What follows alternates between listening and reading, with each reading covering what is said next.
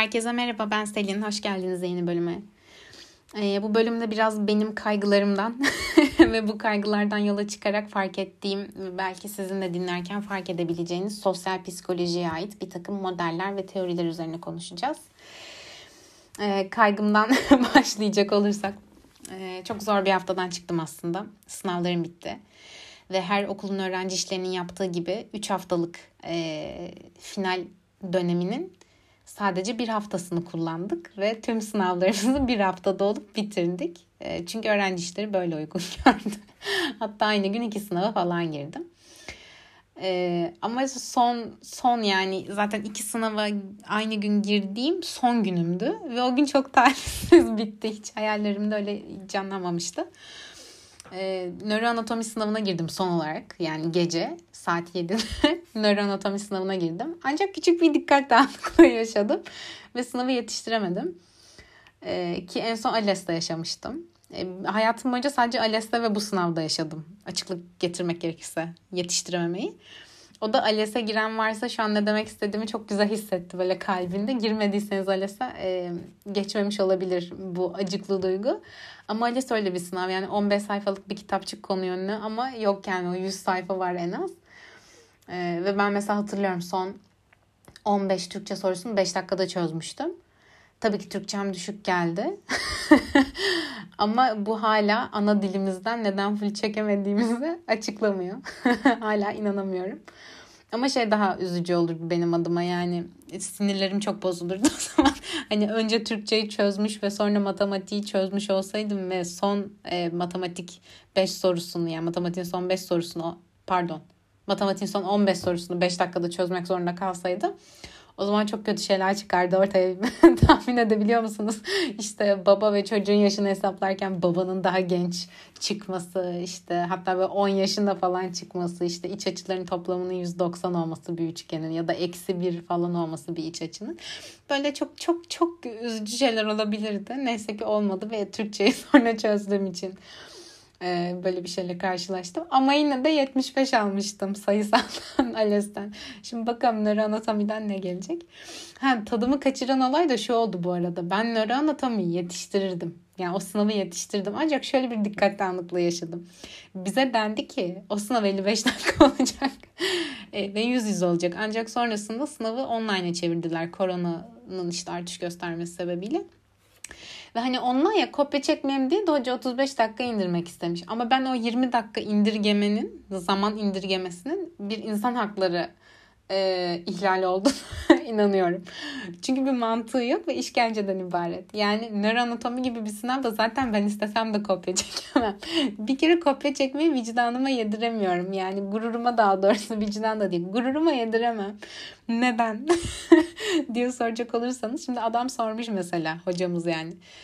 E, Latince olduğu için herhalde çevirmem gerekmiyor. Bu şekilde okuyoruz herhalde. Yani işte serebral pedünkülenin hatta pardon arka serebral pedünkülenin işte aşağıda belirttiğimiz kafa sinirlerinden hangisiyle bağlantı noktası yoktur. Yani diyor ki yani aşağıda kafa sinirleri belirttim.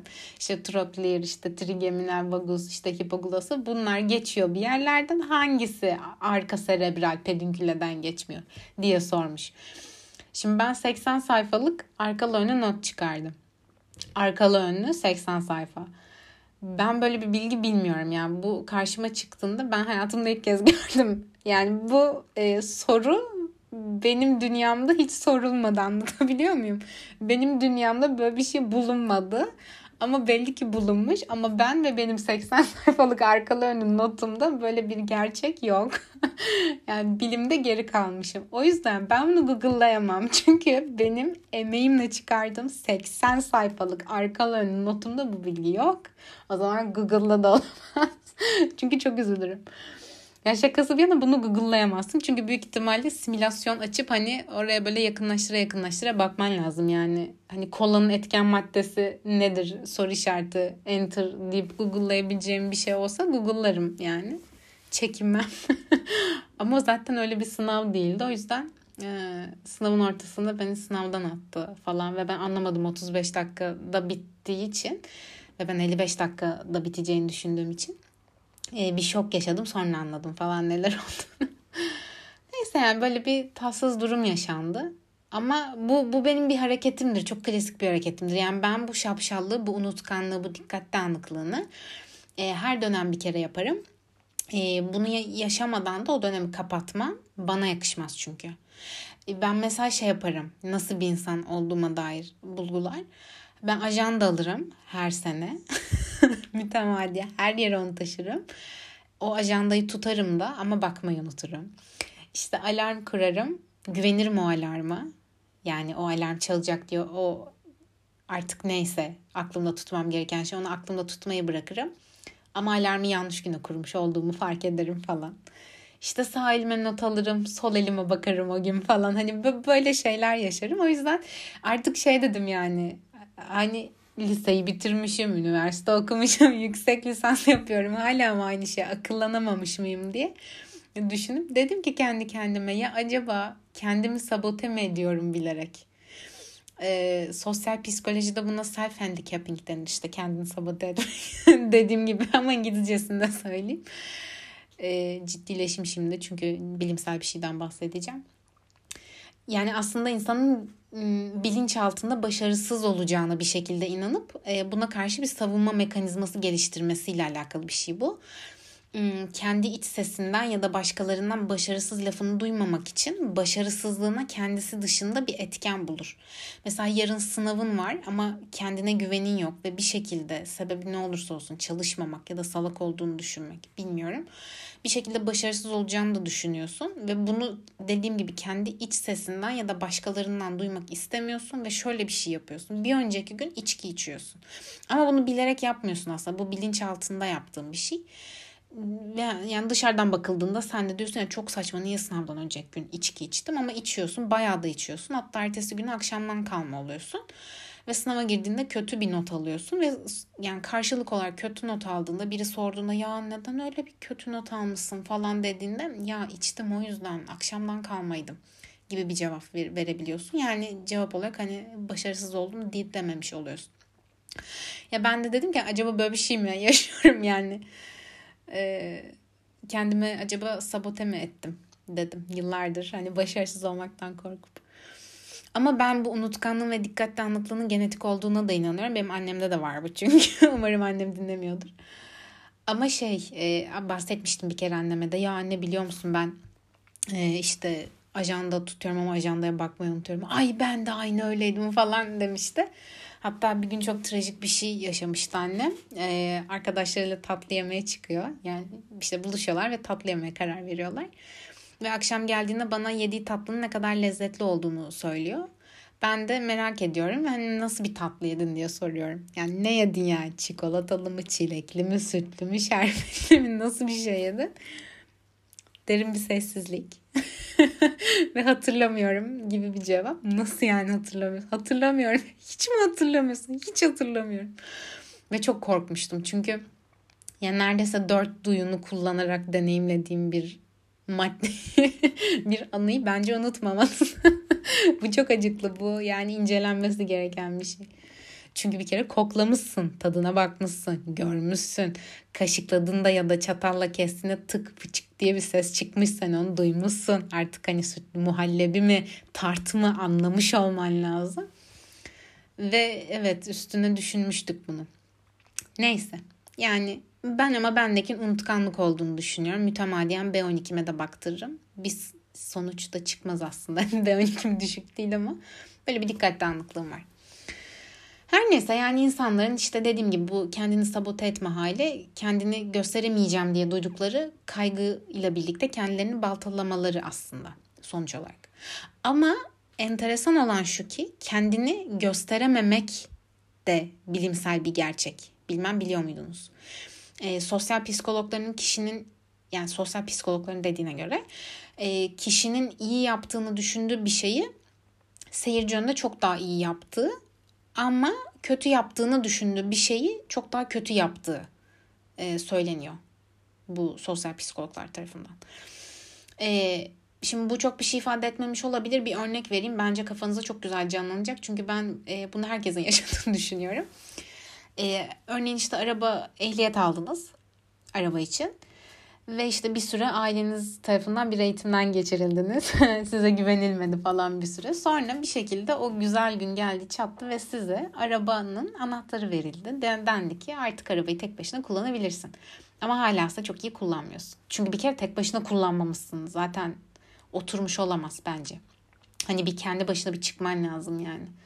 Bambaşka bir şey çünkü sadece senin olduğun bir arabayı kullanmakla yanında annenle babanın olduğu bir arabayı ya da arkadaşının olduğu bir arabayı kullanmak bence.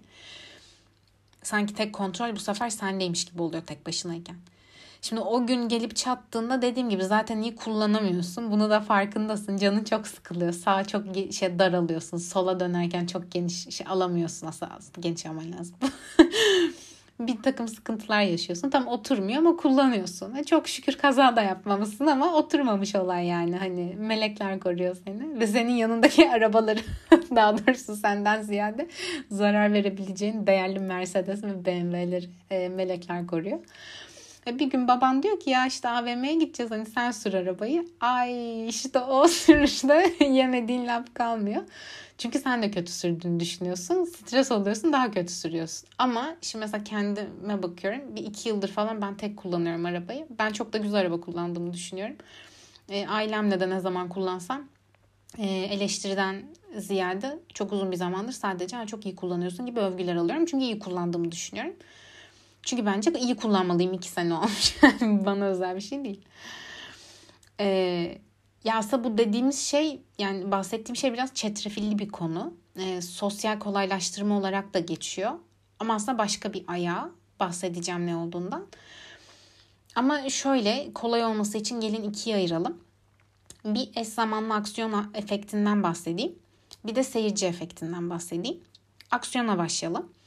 Şimdi aksiyon efekti dediğimiz şey İngilizce orijinal adıyla coaction efekt olarak geçiyor. Yani anlamışsınızdır. Aynı anda bir aksiyonun yapılması. Sizinle aynı anda bir başkasının da aynı aksiyonu yapıyor olmasından bahsediliyor. Ee, şöyle meşhur bir deney var. Profesyonel bisikletçileri tek başlarına antrenmana sokuyorlar. Bir de bu tek başlarına antrenmana soktukları aynı bisikletçileri birlikte bir antrenmana sokuyorlar. Toplu bir antrenmana giriyorlar ve sonuç olarak aslında birlikte yapılan antrenmanın çok daha efektif olduğunu görüyorlar. Yani daha uzun süre bisiklet çevirebiliyorlar, daha hızlı çevirebiliyorlar, daha güzel ter atıyorlar falan. Ve bu da şu yorumu getir yani buna da şu yorumu getiriyorlar bu sonuca çıkan sonuca. İnsanlar kendileriyle aynı aksiyonu yapan birilerinin varlığında daha iş çıkarıyorlar. Bence bu çok mantıklı. Çünkü şunu açıklıyor. ben neden kendi evimde çalışamıyorum da evimden sadece 400 metre ötedeki Starbucks'ta çalışabiliyorum. Çünkü evde kendimi eve kapatılmış ders çalışmak zorunda kalan, e, çok güzel havada ders çalışmak zorunda kalan bir çocuk gibi hissederken Starbucks'a girdiğimde e, herkesin önünde bilgisayarın açık olmasından ya da işte bir e, kağıt olmasından çalıştığı bir şey neyse bundan dolayı ben kendimi daha motive hissediyorum. Yani tam şu an ait olduğum yerdeyim falan gibi. Ya da mesela üniversiteden sonra özellikle korona zamanı e, kütüphanelere gidilemediği için okulların işte kampüste olamadığımız için vesaire ya da mezunsanız ve e, yüksek yaptığınız okulun güzel bir kütüphanesi yoksa e, aa işte ne güzel bak kütüphanede ders çalışabiliyormuşum meğersem mi fark ettik bence birçoğumuz.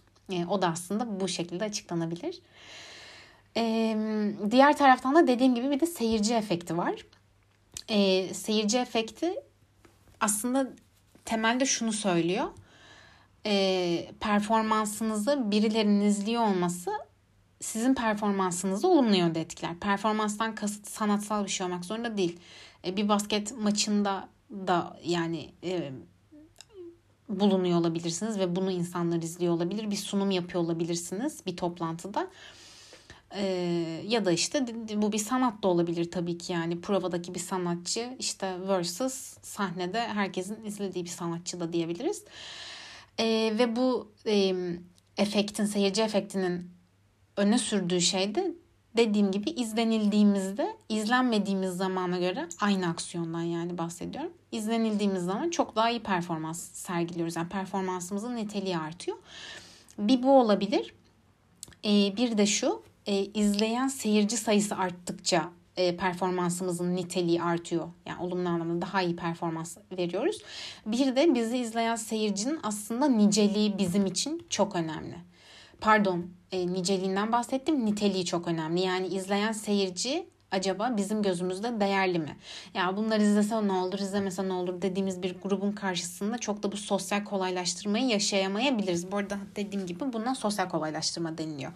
Yani e, bizim grup davranışımızın, e, performansımızın bir e, seyirci önünde etkileniyor olmasının e, adı aslında sosyal psikolojide, literatürde sosyal kolaylaştırma. Dediğim gibi yani diğer taraftan bu seyirci efekti de performansı etkiliyor.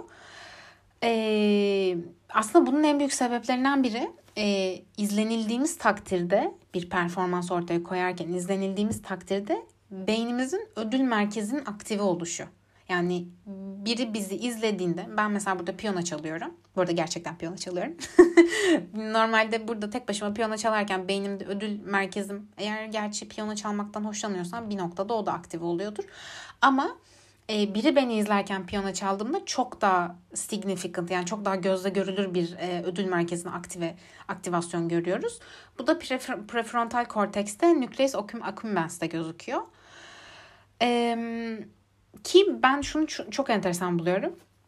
Beyni bir kutu gibi düşünelim. İçine giren, uyaran farklı olabilir. Haliyle dışarı çıkan şey de farklı olabilir. Ve içeride birden fazla iplikten oluşan yol var. Haliyle beyin hepsini farklı olduğunu anlıyor. Yani içeri giren bir ışık uyaranında bir ses uyaranında aynı olmadığını anlıyor ve zaten ona göre iletiyor. Ama ödül merkezinden bahsettiğimiz için bu bir devre ve devre olarak adlandırmak önemli. Çünkü giren ve çıkan şey farklı. Ama içinden geçen şey her zaman aynı yani. Elektrik akımıysa mesela bu her zaman içinden geçen şey aynı aslında. Bir elektrik akımı yani bir kimyasal bir kimyasal akış. Ama dediğim gibi aslında beyin farklı uyaranlara da eğer ödül gözüyle bakıyorsa kimyasal olarak beynin içinde aynı tepkiyi veriyor. İşte örneğin çok susadığında ve su içtiğinde, yemek yediğinde, spor yaptığında, sevdiğin biriyle vakit geçirdiğinde ya da işte dediğimiz gibi seyirci önünde bir performans verdiğinde birebir aynı yani nükleus accumbens, prefrontal korteks aktive oluyor.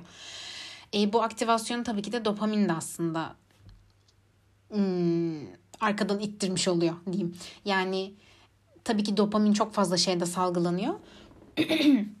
Tabii ki dopamin çok fazla şeyde salgılanıyor ama devre demek aslında burada bu açıdan aslında yani zaten önemli.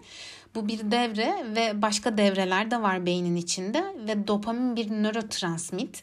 Yani bu şu, şu demek e, beynimiz zaten yani nöronlar aracılığıyla birbiriyle iletişim kuruyor ama bu nöronların birbirinden e, birin yani birinden birine bir haber gidebilmesi için bir mesaj gidebilmesi için bir motivasyona bir iteklenmeye ihtiyacı var.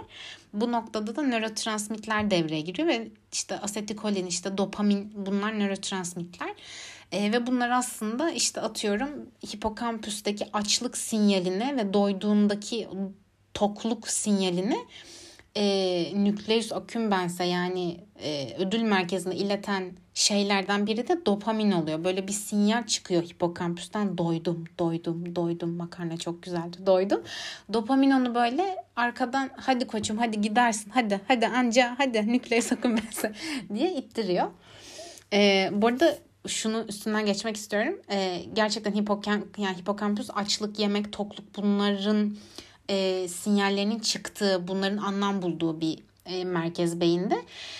E, ve yeme bozukluklarının her ne kadar daha duygusal, e, kognitif, işte bilişsel kodlamaları, e, anlamlandırmaları olabileceği gibi e, daha nörofizyolojik sebepleri de olabilir. Yani şu, bu şu demek hip hipokampüste bir lezyon varsa işte bir yırtılma, bir travma, nörofizyolojik bir e, etki varsa yani bu bölgede kişinin e, doyma hissi kaybolabilir ve obez olabilir ya da tam tersi anoreksi olabilir. Bu da böyle enteresan bir bilgi. Ama mesela hepimizin farklı besinlere de yatkınlığı var. O yüzden işte canımız atıyorum benim daha çok tatlı çekerken senin daha çok işte tuzu çekebilir. Ta ki mikrobiyotamız temizlenene kadar. Yani işte bağırsaklarımızdaki mikrobiyota temizlenene kadar. Ee, o yüzden diyorlar işte 21 gün işte 15 mi 21 mi artık onu bilmiyorum ama hani belli bir süre bir şey yemezsen e, bağırsaklarından o temizlendiği için mikrobiyotan temizlendiği için artık onu eskisi kadar canı çekmiyor. Ee, ama şey çok enteresan şimdi tatlı deyince aklıma geldi. Mesela depresyonla ilgili e, çalışılan e, deneylerde eğer fareler kullanılıyorsa muhakkak sükroz kullanılıyor. Çünkü fareler doğuştan bir sükroz yatkınlığıyla doğuyorlar. Yani bu şu demek fareler şeker çok seviyor. Ee, o yüzden fare gördüğünüzde peynir değil şeker verin eğer onu beslemek istiyorsanız. Ee, o yüzden genelde şöyle bir e, deney dizaynı yapıyorlar e, mesela bazı farelerin depresyonda olduklarını, bazı farelerin e, mutlu olduklarını düşünüyorlarsa işte biri kontrol grubu, diğeri işte deneysel grup oluyor. İşte ikisinin de önüne şeker koyuyorlar, sükroz koyuyorlar ve bakıyorlar hangileri şekere gidiyor, hangileri gitmiyor. Eğer şekere gidiyorsa fare okey mutlu. Eğer şekere gitmiyorsa mutsuz demiş oluyor. Ee, bu da parantez içinde bir bilgi. Bence enteresan şeyler bu arada bunlar.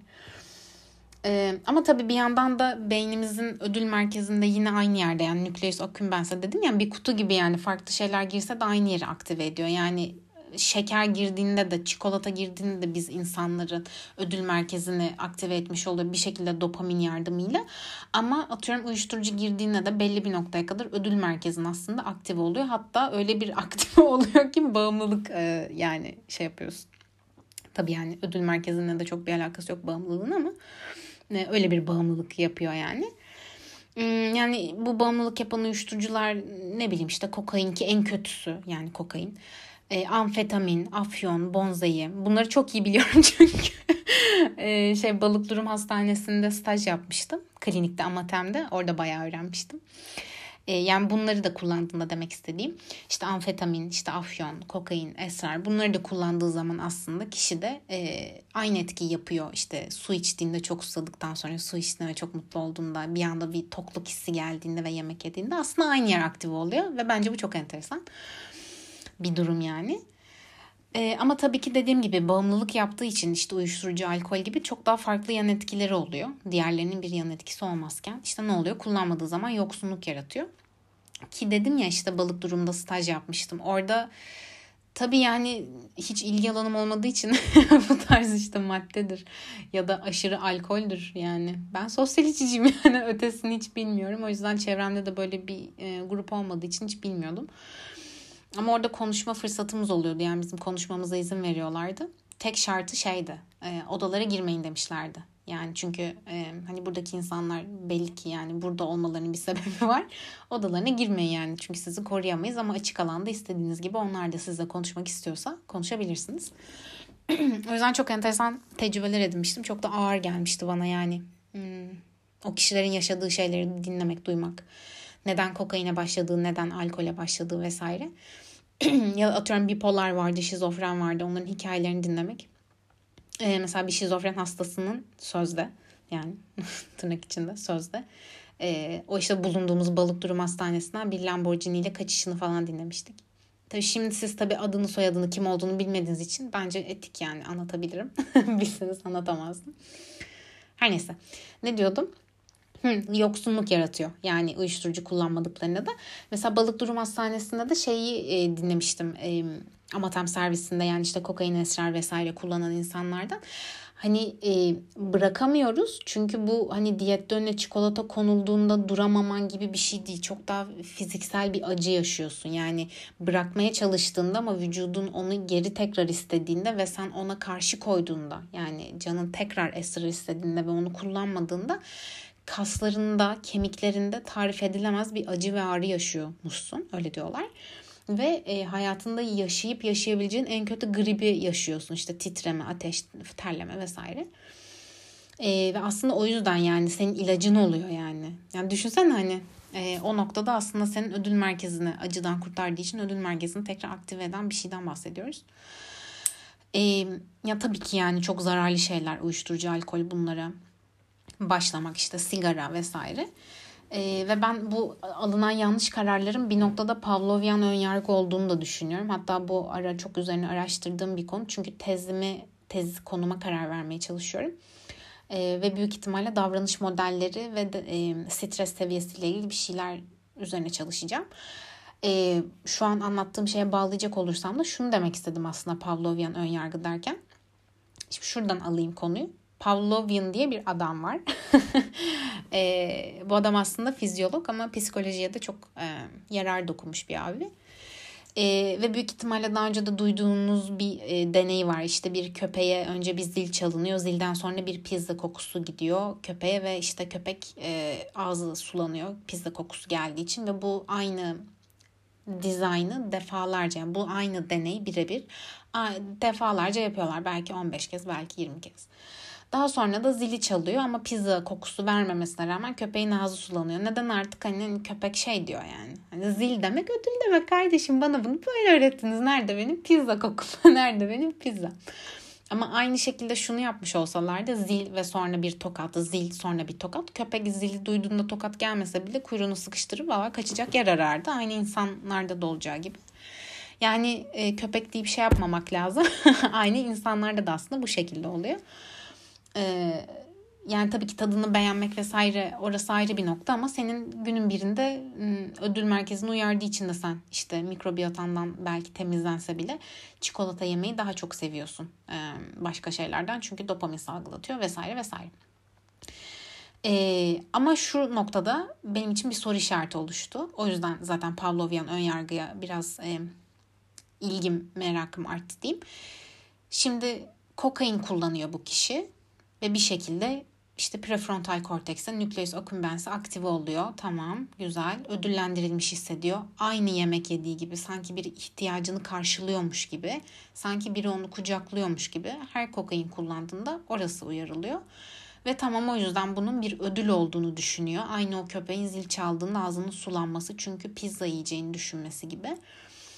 Ee, ama aslında kulaktan dolma bilgiyle kokainin de kötü bir şey olduğunu biliyor olması gerekiyor bu kişinin. E bu neden o zaman e, bu ödül sistemini kırmaya yardım etmiyor?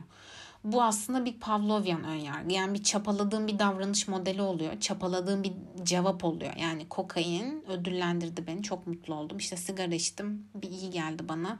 Stresimi azalttı. Bak ne kadar stresliydim. Şimdi en azından ayağımı sallamadan oturabiliyorum falan. Ama kısa vadeli bu mutluluk uzun vadeli zararın önüne geçiyor aslında. Ve buna Pavlovian önyargı deniyor. Sanıyorum ki bir önceki podcastlerde acaba bahsettim mi? Vagustim denen bir alet var. Türk hatta bilim insanları tarafından da patent alınmış bir şey. Ve bizim okulda mesela var. Bu bayağı fizyoterapistlerin hani gittiğinizde kaslarınızın üstüne koydukları tens cihazlar var ya aynı e, mantıkta çalışıyor.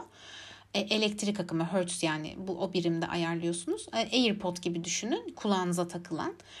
E, kulağa takılıyor çünkü vagus kafa siniri kulağa çok yakın. E, adı da vagustin ya vagustan geliyor vagus kafa siniri. E, vagus kafa siniri de birebir olarak parasempatik para, parasempatik sinir sinir sistemini aktive ettiği için aslında sizi çok daha sakin bir ruh haline indiriyor. Ee, ve bunu düzenli aralıklarla işte belli seanslar e, doğrultusunda yaptıklarında kişinin migreninin işte fibromiyalji gibi nöroanatomik e, ne derler hastalıkların e, bile önüne geçilebildiğini görüyorlar. E, ve benim de merak ettiğim şey şu aslında yani insanların e, stres yüzünden Pavlovian önyargıya yöneldiği bir gerçek literatürde acaba biz vagus timi kullanarak bu aleti kullanarak atıyorum bir ay sonra iki ay sonra bu insanların çok daha doğru karar vermesine e, yani yardımcı olabilir miyiz aslında? Yani bu da bence ilginç bir konu. Eee ama konumuz aslında kendini izlettirmekle alakalıydı. Yani pardon kendi evet seyirci üzerine kendini kendi, seyirci önünde kendini izlettirmek ve bunun bir sosyal kolaylaştırma, social facilitation olmasıyla alakalıydı. Oraya geri döneyim. Çok saptım. Ee, aslında bu tüm konunun benim içimde çıkış noktası şuydu. Ee, böyle yaklaşık bir, bir buçuk ay önce şeye gittim. Ee, Bağdat Caddesi benim evime yakın ve yürüyüş güzergahımdır. Yani orada yürüyüş yapmayı çok seviyorum e, İstanbullular bilir Suadiye'nin tam girişinde büyük Zara vardır. Zara'nın önünde de ışıklar. İşte bir gün tam oradan yürüyecekken bir baktım ışıklar herhalde kırmızı yanıyor olsa gerek çünkü arabalar duruyordu. E, ve bir kız böyle ben yaşlarda elinde 3 top joglörlük yapıyordu. İnanılmaz bir yandı bu arada. Çünkü bence e, kon yani bağlama fark bağlamdan çok farklı bir şeydi. Yani aynı olayı kız Bahar ya da Süreyya operasının önünde yapsa tüylerim diken diken olmazdı. Oradaki birçok insanın da oldu. Olmazdı onların da Bahariye'de izleselerdi. Ama Bağdat Caddesi'nde Suadiye'de bunu görmek çok şey e, hoştu yani. sanki kız şey gibiydi böyle yel değirmeninden işte inmiş yürümüş minibüs otobüse artık neyse binmiş e, şeyde Suadi Otel'in orada inip yukarı çıkıp ışıklarda jonglörlük yapıp sonra geri evine gitmiş gibi bir hali vardı. E, ve yani şeyi düşünmüştüm yani bir kere zaten inanılmaz tüylerim diken diken oldu. Çok güzel bir anda. Çünkü bana çok zekice geldi bu arada. Çok güzel bir sivri zeka. Yani düşünsene kendini izletmek için mükemmel bir an. Kırmızı ışıkta duran arabaların önünde bunu yapıyorsun. Yani sıkıyorsa izlemese. Sıkıyorsa izleme lan. en fazla gözünü kapatır. Ki insanlar o kadar mest olmuştu ki. Artık bilmiyorum son zamanlarda şey klişesine bağlıyım. Ay çok mutluluğa açız. Ondan mı bilmiyorum. Yoksa dediğim gibi bağlama çok ters bir şey olduğu için yani Suadiye'de yapıldığı için hepimize enteresan geldi. Ya da kızın cesareti çok hoştu. E, çünkü arabalar şey mesela en sonunda korna çaldı hani el hani alkışlanmak gibi. Arabadakiler korna çaldı biz de alkışladık. Ama hani şey de yapabilirdi arabalar hani öf git be falan gibi korna da çalabilirdi. Ki bence çok agresif olurdu çok kızardım. Birçok insan da kızardı bence. Ama yani çok hoş bir anda ve böyle aa çok güzel bir şey izliyorum falan dedim. E, hepimizin de çok hoşuna gitti. Ama mesela acaba yani ilk düşündüğüm şey orada hani bu kızın bu cesareti nereden geliyor? Yani bu ne kadar güzel bir şey. Acaba evde her yaptığında da bu kadar güzel yapıyorum. Çünkü bilmiyorum tabii ben olayı ortasında dahil oldum. Ee, ve kız onu yapı, yapıyordu yani yapa geliyordu anlatabiliyor muyum bir süredir. E, orada kırmızı ışıklarda 60 saniye olsa maksimum yani. E, o kız onu hiç düşürmeden nasıl yaptı? Böyle ben de yani bir 20-25 saniye kadar falan izledim. Kız vallahi helal olsun bir kere bile düşürmedi. Ve o an şey demiştim yani e, vay be hani acaba hani evde düşürüyor mudur? Üstüne bir de aynı gün e, tiyatroya gitmiştim. Onur Ünsal'ın moda sahnesinde bir tek kişilik oyunu var. Çok da keyifli gidin. Babamı kim öldürdü diye. O da bayağı iyiydi. E, ve çıkışında hani kulak misafirliği yani yapmıştım hani böyle övgüleri kabul ediyordu falan ve şey düşünmüştüm hani acaba provada da bu kadar iyi mi yapıyor yani. Ee, hani tiyatroda amatör bir geçmişim olduğu için hani kızın jonglörlük yani Onur Ünsal'ın olayından önce bile kız, sadece kızı gördüğümde de aklıma direkt tiyatro gelmişti zaten. Hani yani biz de acaba provada yanlış yapıp gerçekte daha mı güzel yapıyorduk falan gibi düşünmüştüm. Ve sonra aklıma aslında bu şey geldi işte sosyal kolaylaştırma. Hmm, acaba bundan mı gibi? O cesaret buradan mı geliyor gibi ya da özgüven. Ee, ve aslında onun üzerine çıkan e, bir bilgi aktarımı oldu. Ee, ama en çok da kızdan bahsettim. Ama neyse. Hmm, hoştu. Umarım siz de denk gelirsiniz böyle şeylere. Yani sonuç olarak aslında bugün bilimsel bir tespitte bulunduk. Yani ben eğer nöroanatomi sınavına Starbucks'ta girseydim sosyal kolaylaştırmadan dolayı böyle olmayacaktı. Belki yetiştirirdim. Tabii öyle olmazdı. Yine yetiştiremezdim büyük ihtimalle ama öyle. Yani yaşadım bunu e, sindiriyorum. İlerleyen günlerde harf notları açıklanır. Tekrar bir yayın yaparsam e, belki söylerim kaç aldığımı. belki de söylemem. Bilmiyorum. Öyle. Teşekkür ederim beni dinlediğiniz için. Umarım keyif almışsınızdır. Hmm, yani umarım keyif alacağınız şeyler yapmaya da devam ederim. Bir sonraki sefer görüşürüz o zaman. Hoşçakalın. Aslında aklımda yoktu ama yayını kapattıktan sonra aklıma bir şarkı geldi ve sanırım şu an onu koyacağım. Hmm, Cafe de Flor adı. Onu dinleyin.